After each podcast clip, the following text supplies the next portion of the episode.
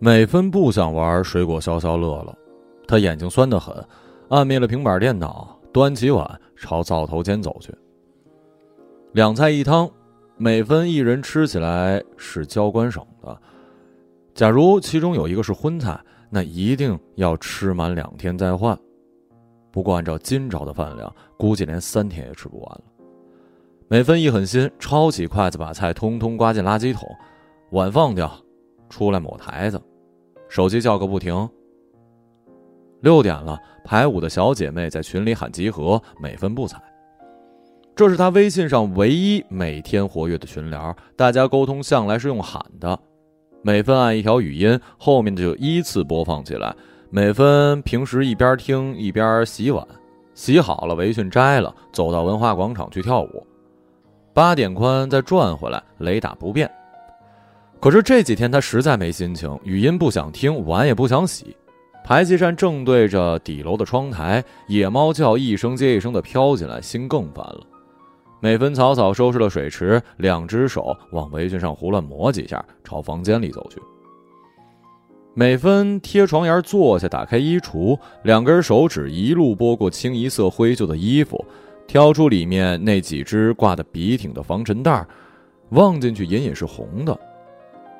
美芬拉开拉链，一套正红色的连衣裙，左边翻领。喇叭袖口，一条长长的白毛鞋襟上嵌着两颗金色的盘扣，一件绛红色的棉袄唐装，毛边袖收脚管，领口缠着一条细纹的丝巾，再一套改良的短款旗袍，无袖收腰，裙边开叉，外搭镂空坎肩，穿上去显山露水的那种。这三套衣服哪一套见亲家穿，哪一套在酒席上穿？美芬前前后后在心里搭配，搭来搭去不知多少遍。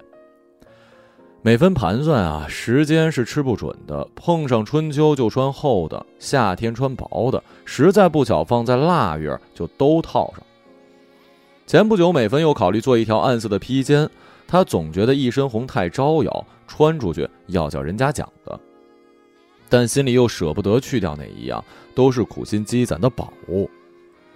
三套里预备吃喜酒穿的那一身旗袍，美芬顶满意。她在家里试过很多套，配一双头面上镶亮片的银白色低跟鞋，不知道比舞蹈队的大红大绿演出服好看多少。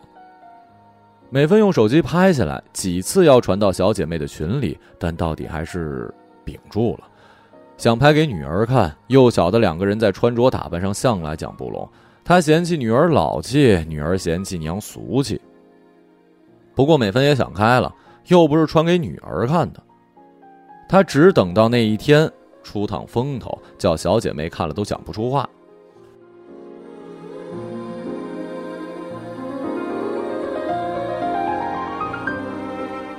小姐妹们老早就当上了奶奶跟外婆。人生中仅有的那几桩心心念念的重大事体，也早就共进退过了。谁家儿女要结婚，就一群人约好去捡布料做衣服；谁的孙子足岁了，又要一道去订酒水、买喜蛋。舞蹈队是一个凝聚力极强的团体，四五年里，除了每晚雷打不动的跳舞，定期还要出来唱歌、吃茶、郊区旅游。一个病了，余下的浩浩荡荡去探病；两个争嘴了，扭断一阵，过一阵又讲拢。微信群里有时诉苦，有时说笑，谁家出了好事体、坏事体，个个都晓得，不分你我，要好极了。但是每分是分的，每分不声不响的记下小姐妹在婚礼上、满月酒上穿过的各种款式，领巾、袖口、针脚、滚边，她都记下了。为的是想好一套顶合适她美分的行头，等到办大事的时候再穿。这件衣服要喜气，但太红香气，太暗又老气，要挑一个显年轻又不装嫩的颜色，还要衬她美分的白皮肤。款式呢，要突出她引以为傲的小蛮腰，又要藏住五十岁以后稍稍失控的小腹。领子的样式要提前想好发饰，盘起来扎一朵花，还是烫好了放下来，长度到哪儿，从头到脚每分样样想的周到极了。这项工程美芬做了多少年了呀？退休以后，很多个白天，美芬买好菜，总是绕路去旁边的做衣街看上几眼。转到岔口，美芬的脚步放慢，一路细细的望，望到好的上去摸摸料子，问问细点。第二天再来望，总算有一天迎面碰上了中意的款式，美芬连看好几天，动心了。那是一个生意冷清的礼拜一上午。街上没几片店开门，美芬走进去说上几句，老板拿出卷尺来量，美芬伸长手臂，摇头讲人老了，肚皮大了。老板摇头说：“阿姐身材绝对算是好的。”隔几天，美芬的衣服做成，她没有叫上小姐妹一道去拿，这是一个秘密的开始。美芬把秘密挂在衣橱最里面，每趟换衣服啊，总要掀开看一眼，排排挺。小姐妹们盛装出席的场合中，美芬也留意她们身上的亮点，盘扣啊、刺绣啊、珍珠项链呀、羽毛胸针呢。回来，她就搬出自己的老式洋机，也想加点什么细节，又有一些犹豫，会不会画蛇添足，落得俗气啊？她最不要看小姐妹身上那种带大花图案的款式了，却又免不了也喜欢领口的刺绣小花。美芬想不好。几次做成了，迟迟不敢缝上去，就摆在一个饼干盒。渐渐又扔了一些胸针、耳环进去，美芬就把铁盒藏在了防尘袋底下。年长日久，等防尘袋从一只排成三只，铁盒就盖住看不见了。那袋子里的鲜色同美芬日常的衣物并置，几乎是一个天，一个地。美芬平时穿的暗沉。即便是夏天，也尽是一墨色的汗衫跟踏脚裤。舞蹈队里几次演出，穿上大红大绿的裙衫，美芬有点不适应。小姐妹们却说，美芬身材顶好，就应该多穿亮堂的、紧身的，叫做老来俏。美芬只是低头笑。负责化妆的小姐妹叫美芬抬头，抬头啊。他许久不肯抬起来，人家只当他害羞，并不晓得美芬是想开去了。一想到女儿婚礼上，他美芬穿着红衣红裙走到小姐妹那一桌敬酒去的样子，就不情愿被打断了。这场景离美芬最近的一次是半个月前，吃过夜饭，女儿来电话，出差顺路，月底带毛脚回来看她，又补了一句打算结婚了。美芬平静的应了几声好，等对面电话一挂，美芬慌张的冲进房间，朝衣橱坐下不动，然后再立起来，换了个人似的，洗碗也笑，锁门也笑，晚上跳舞，人家都问啥事体这么开心呀？美芬只讲电视剧演的太滑稽了。第二天，美芬大扫除，走喜帖街，翻记下人情的小本子，忙个不停。他想，快也快了，趁女儿跟他讨论之前，先把各种事考虑起来，用上自己办事体的经验，也用上小姐妹们的。隔几天，忽又想起毛脚是香港人，是不是家里风俗不一样啊？美芬怕坏了人家礼仪，却不晓得跟谁打听。小姐妹们办的都是本地喜事，没她美芬家这么稀奇。一想到这儿，美芬心里有点不定，又有一点得意。女儿回来前关照美芬，家里不用开火仓，外头吃饭。饭桌上，女儿跟毛脚一边，美芬一边。毛脚普通话蹩脚，更听不懂母女的地方话。两个女人呢，就轮流往她的碗里夹菜，斯斯文文的人推脱不掉，就只好闷头吃。母女俩自顾的搭话，美芬问一句，女儿答一句，你来我往，打的都是擦边球。美芬坐不住了。啥时候办四体啊？就领个证，不办了。为啥呀？我们不喜欢搞这种。这边房子小，我们不来住了。那边也不大。美芬听得懂，意思是叫你美芬也别过去住。往后呢，总要有人照顾的。你们没经验，两个人忙不过来。要么，不要紧，我们就两个人。女儿打断他的顾虑，意思很明白了。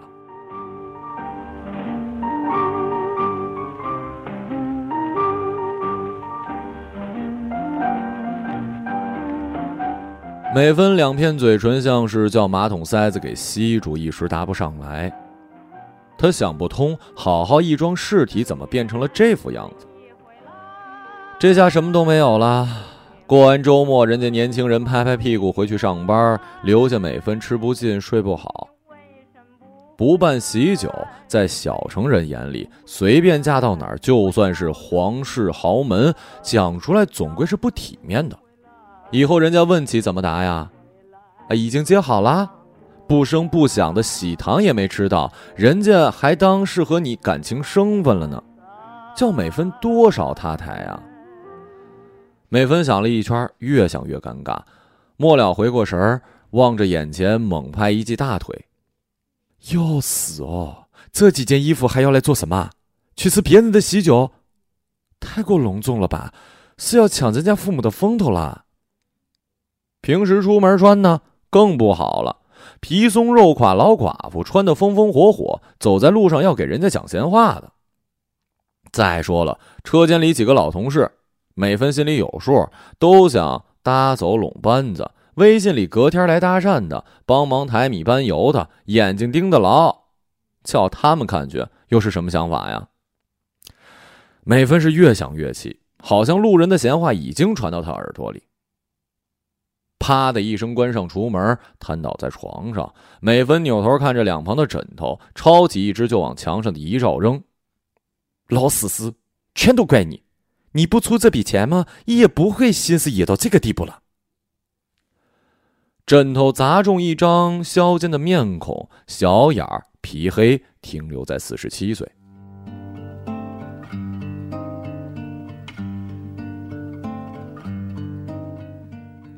下岗工人里有一句话叫做“男保女超”，男的当保安，女的当超市店员。十个下岗双职工家庭里，七八个都是这种搭配。美芬夫妻随大溜。美芬老公从前常常调侃，同他一辈的人呢，响应了号召晚婚晚育，下岗倒是迎面乘上了头班车。三十不到结婚，四十出头下岗，自谋生路的大有人在，混吃等死的也不少。美芬老公会做人，很快升到了领队，再后来调到保卫科去当小领导。美芬还在超市里做，点点货，收收钱，两个人都是三班制，倒来倒去。每周有好几个晚上是见不着的。零六年的夏天吧，台风刚过，美芬老公轮岗值班，美芬正在收银台打瞌睡，被手机吵醒。接通以后不到一个钟头，美芬就成了寡妇。美芬老公的电瓶车开在下班路上，一部沙头摩托车从后面超上了。天色太暗，贴得太紧，直接把美芬老公甩出去。人从绿化带被捡起来的时候，浑身都散架了。美芬拿到了一笔赔偿金，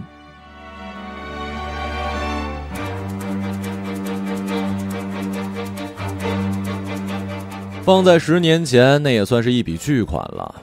人家都讲啊，美芬老公是拿命给母女俩买了一笔生活费，捧在手里滚烫。精明的人劝美芬做投资，买个房也好。亲密的人却同美芬讲：“这钱万万用不得，性命抵来的。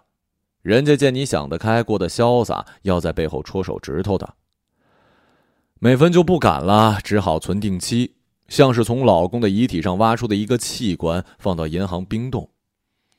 美芬对女儿讲：“阿爸什么都没有，就留了这点给你当嫁妆。”只是这一年一年过去，这嫁妆越来越显不出分量了。好在女儿争气。话不多，成绩一向好，考大学读财经拿奖学金，不用美芬出什么力，他下半辈子的腰杆全靠一个女儿给直了起来。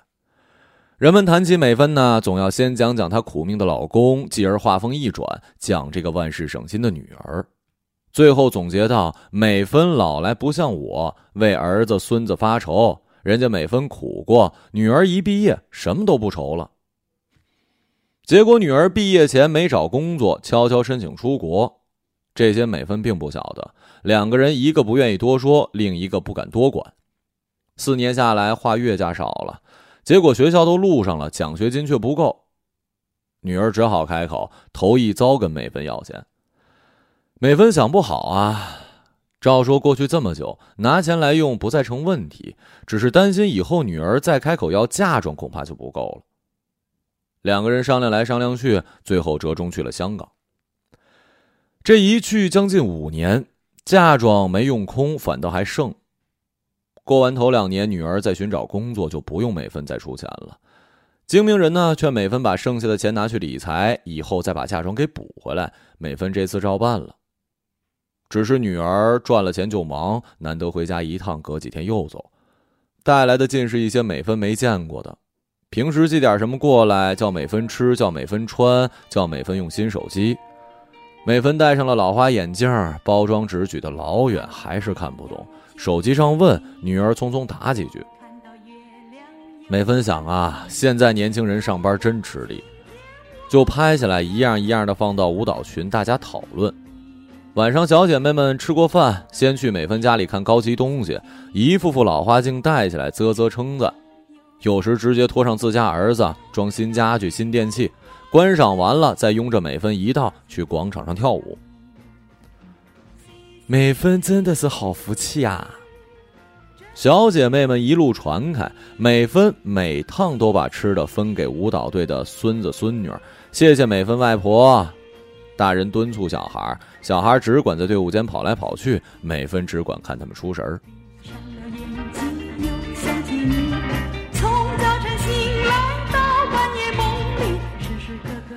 美芬把枕头捡起来放好，走到小房间。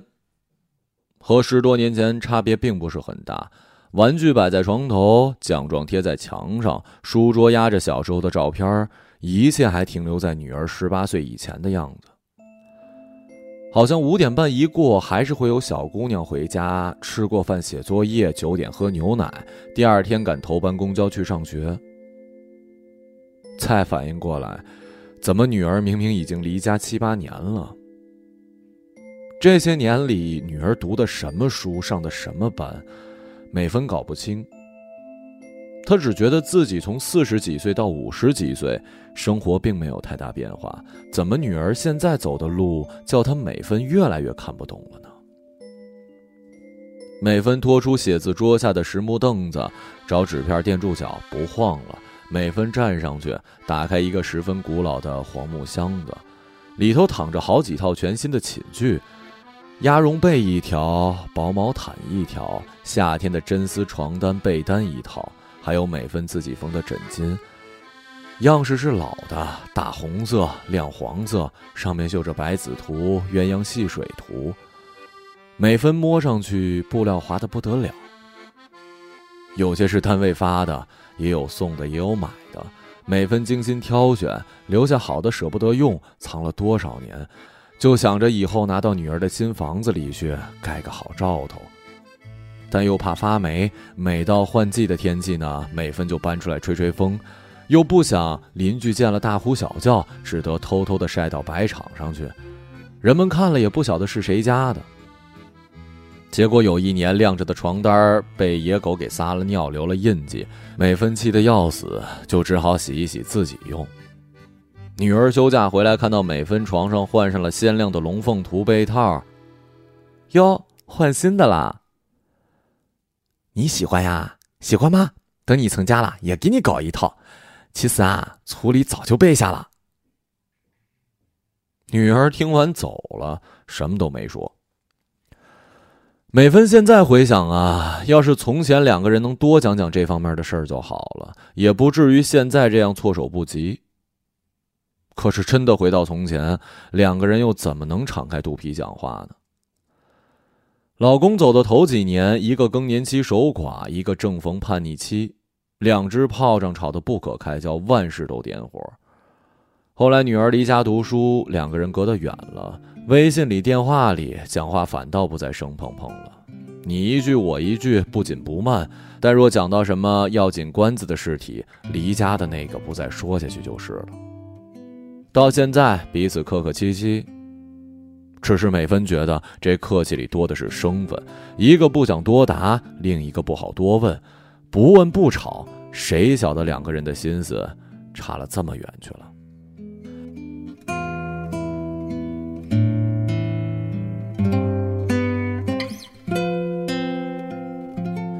吵架这桩事情，美芬很多年不曾重温了。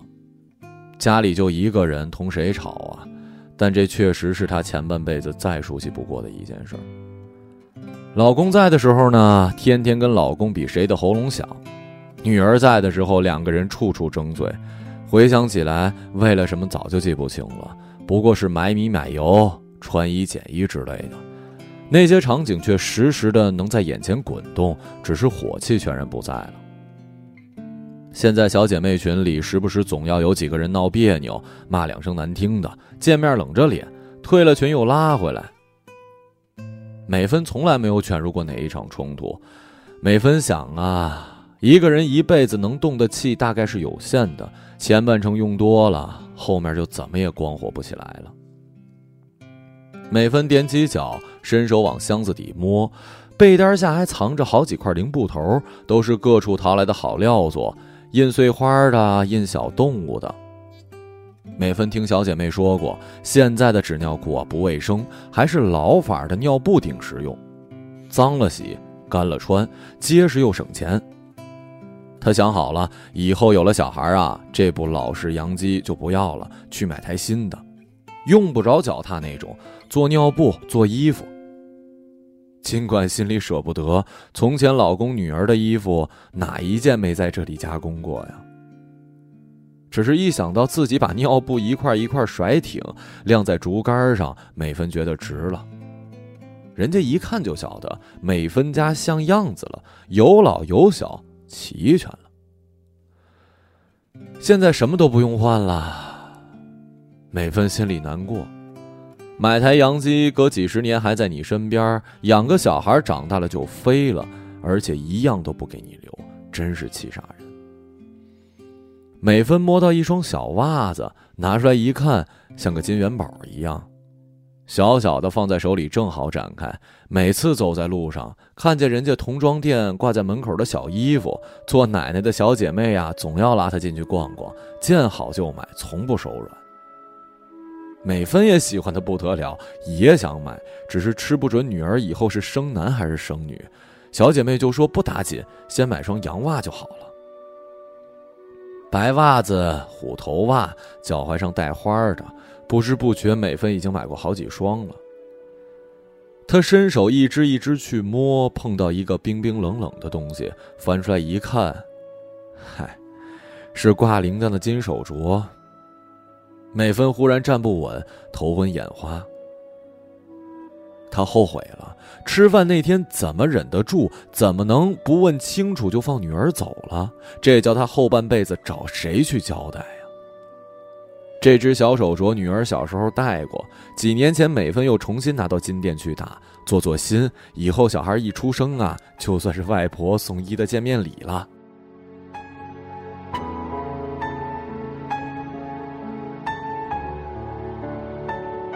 美芬摇着小铃铛，好像带着她的那只小肉手已经挥起来。美芬眼前模模糊糊，凳子在脚底下晃。美芬赶紧关好箱子，爬下来，想要打电话问清楚。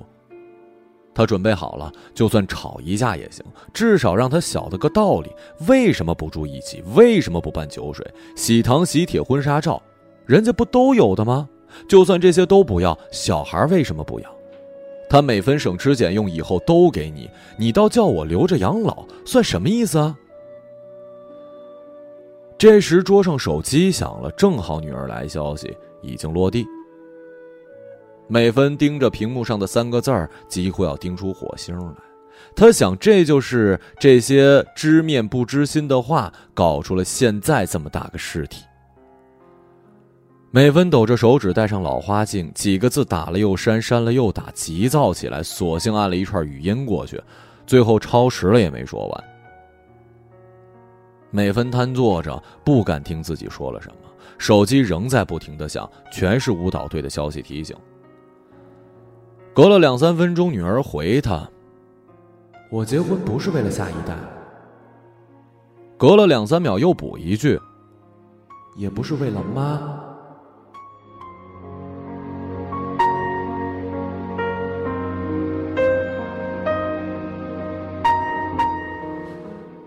美芬噎住了，吵不起来了。女儿现在的口气不像以前，很平和，平和到没有商量的余地，一切不由她美芬来指点了。美芬说不下去，眼泪水啪嗒啪嗒掉。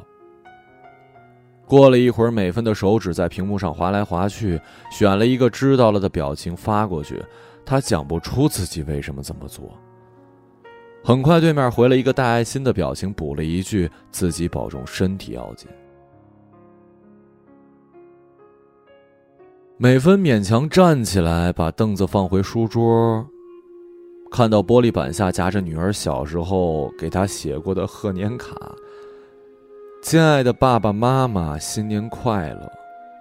还有这些年从外地寄来的明信片，上面总是写着“妈妈身体好吗？我很好，很喜欢外面的世界。”外面的世界，外面的世界。每分想，这外面到底有什么好啊？这些年在舞蹈队，人人羡慕他有个见世面的女儿，万事不愁。他是心里有苦讲不出，只是羡慕一家三代挤在小小的屋里，舞蹈队的孙子孙女儿，美芬个个喜欢的不得了。小姐妹拍她肩：“要姐，要姐，以后啊，叫你去大城市管小孩。”这下要命了。他怎么跟小姐妹开口讲啊？我女儿不要跟我过，也不要小孩，叫他们怎么看他呀？美芬想着即将到来的晚年生活，身边没人，一辈子跟舞蹈队混吗？小姐妹们个个有小孩要管，忙起来像个堕落。她忽然觉得自己就算死在家里都没人知道。美芬想起了那些年纪不大就去住养老院的人，还有那些老了重新找伴儿的人。有几个看上去过得也蛮好，有几个被子女骂老不检点，或者是走拢班子为了财产闹僵掉。这些美芬从来没有切身考虑过，她怕闲话，怕走在路上收到来自别人使来的眼色。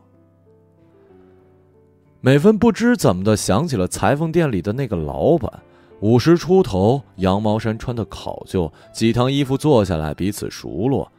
老板一口一个阿姐叫的暖糯，做起事体来却相当干练，不像她死去的老公，话说的响，行动拖泥带水。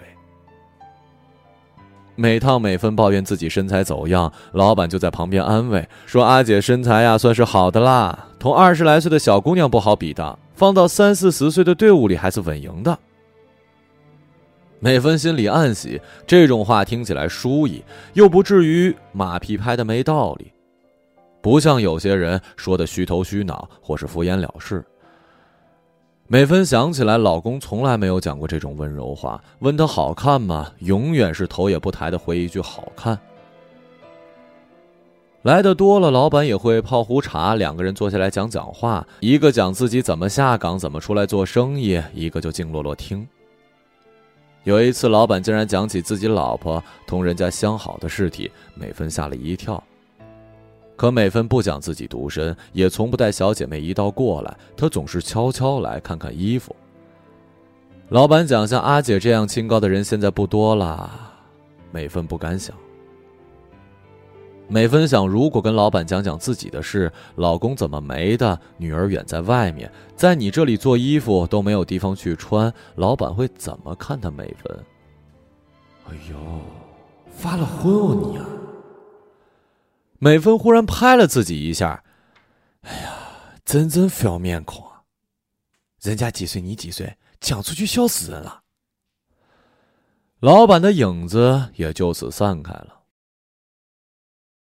美芬又想到了几个老同事，得了好东西，特意叫美芬到公交站来拿。年底发了米油，专程开车送到家门口。美芬心里怎么会不晓得？还有跳交际舞的几个，老是夸美芬身材好，喊她一道白相。舞蹈队的小姐妹讲，跳交谊舞都是别有用心，他们都看不起美芬，怎么可能过去啊？美芬把各种不着边际的幻想都戳破之后，对自己晚年的生活做了一次小小的预想。她的人生步入六十，没老伴，没儿孙，剩下的只有一笔老公留下的女儿没有用完的嫁妆。美芬躺在沙发，手机还在不停的跳着信息提示，楼下的哀嚎一声接一声，没完没了。从灶间望去，野猫的身体紧紧贴着底楼的窗户，那声音像是小孩在哭，又像老太婆的埋怨。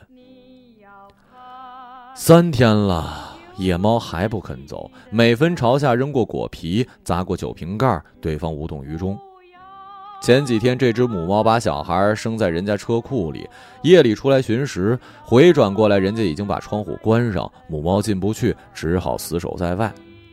那会儿人家似乎没发现，路过的人讲小猫没得吃奶，熬不过一夜。第二天路过的人讲小的撑不住，大的就走掉了。谁想到这猫白天叫，夜里叫，喉咙都变调了，还是不肯走。美芬不想动。任由这两边叫得他头昏脑胀。今天又不去跳舞了，连着三天缺席，小姐妹要来关心了。美芬呀，这两天是在做啥哟？他们肯定当做美芬相中了毛脚女婿，办正经事体去了。美芬怎么说呀？他想不好。正好家里电话响，美芬大哥打来的，说母亲上厕所摔了一跤，住院了。美芬母亲中风十多年，起初还能自理，岁数大起来，这两年连下楼都吃力。这次再摔，大哥套用医生的话，恐怕是要常年瘫在床上了。美芬大哥还要接孙子，忙不过来，叫美芬赶紧过去。这个点过去，恐怕就是叫美芬陪夜了。大哥一向节省叫护工的钱。美芬想，以后啊，恐怕他也要天天去服侍了。可有什么办法呢？大哥有儿有孙，家事缠身，他每分光杆司令一个，他不去谁去啊？这几年母亲生病，哪次不是他帮忙排队挂号看诊？母亲住院擦身倒尿换药片，哪件不是他亲自上阵？护士跟病友看了都会说养女儿好啊，还是女儿贴心。美芬笑笑，美芬想等我老了，不晓得有多尴尬。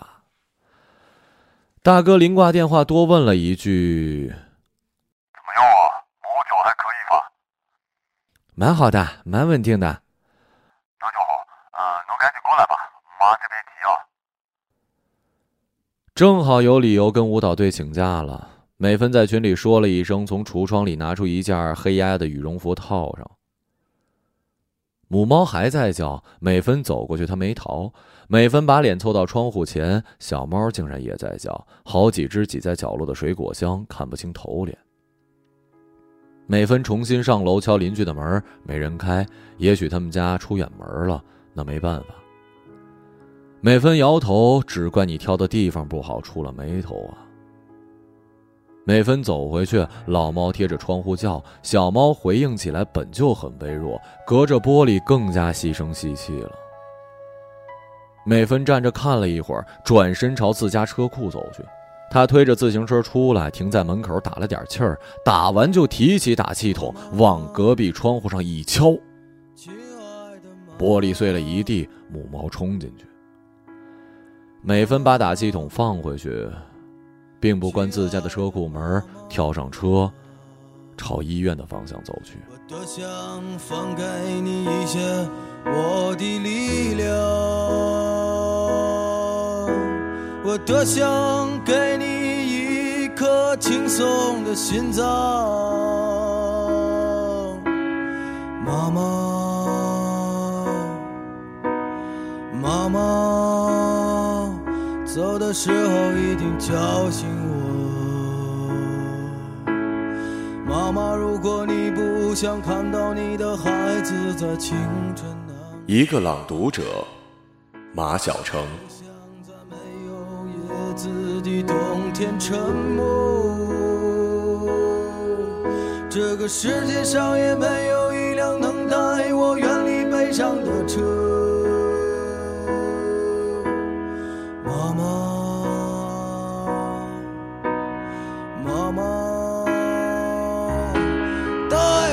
走吧，